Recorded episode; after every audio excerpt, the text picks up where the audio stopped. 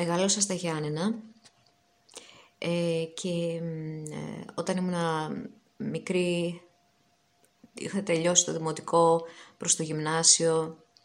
Είχαμε μετακομίσει σε ένα δικό μας σπίτι έξω από την πόλη και είχα το δικό μου δωμάτιο. Τότε μας είχαν πάρει και οι γονείς μας ένα δώρο, ένα κασετόφωνο.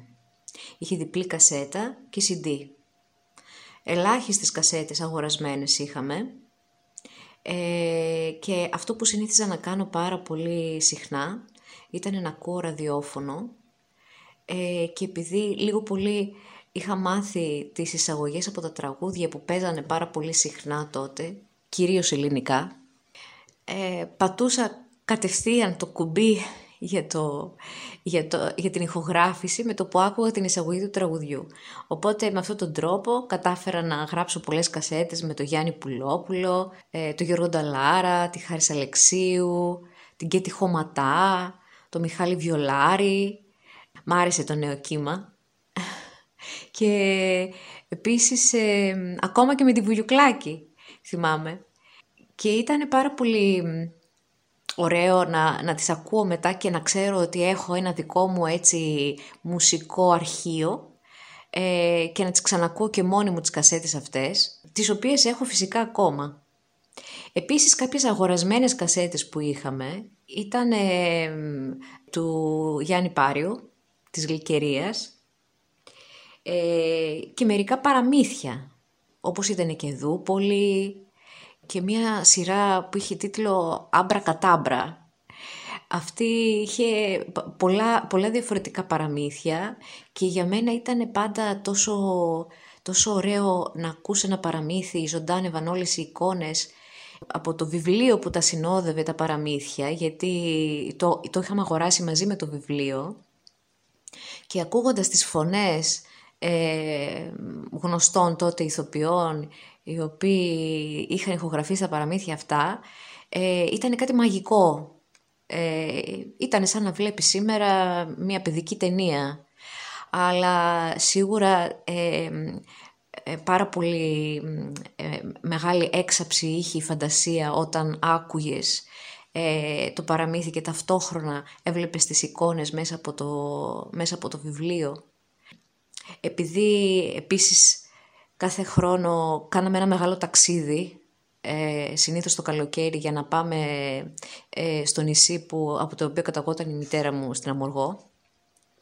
Και το ταξίδι με το αυτοκίνητο κρατούσε φυσικά 7-8 ώρες τότε. Ε, και επειδή το αυτοκίνητο δεν είχε CD, συνήθως έπρεπε να αντιγράψουμε από πριν κασέτες για να τις ακούσουμε στο αυτοκίνητο.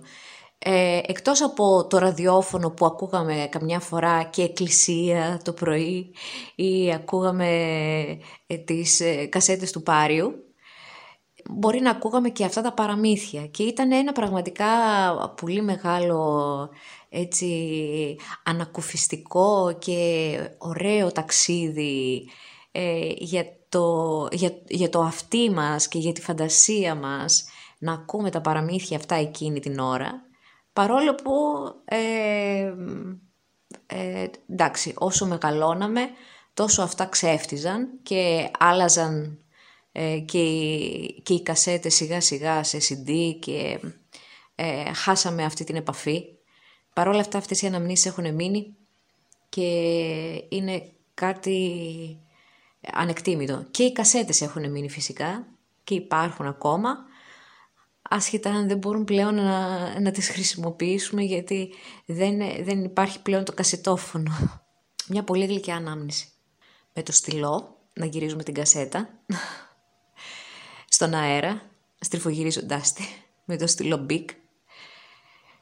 Επίσης και στις διακοπές. Θυμάμαι πολύ χαρακτηριστικά μαζευόμασταν στο σπίτι της γιαγιάς μου με τα ξαδέρφια και κλεινόμασταν σε ένα, στο δωμάτιο της θείας μου και ακούγαμε το καλοκαιρινές διακοπές για πάντα ε, σε κασέτα. Και ήταν και αυτό κάτι, ε, κάτι μαγικό της παιδικής ηλικίας.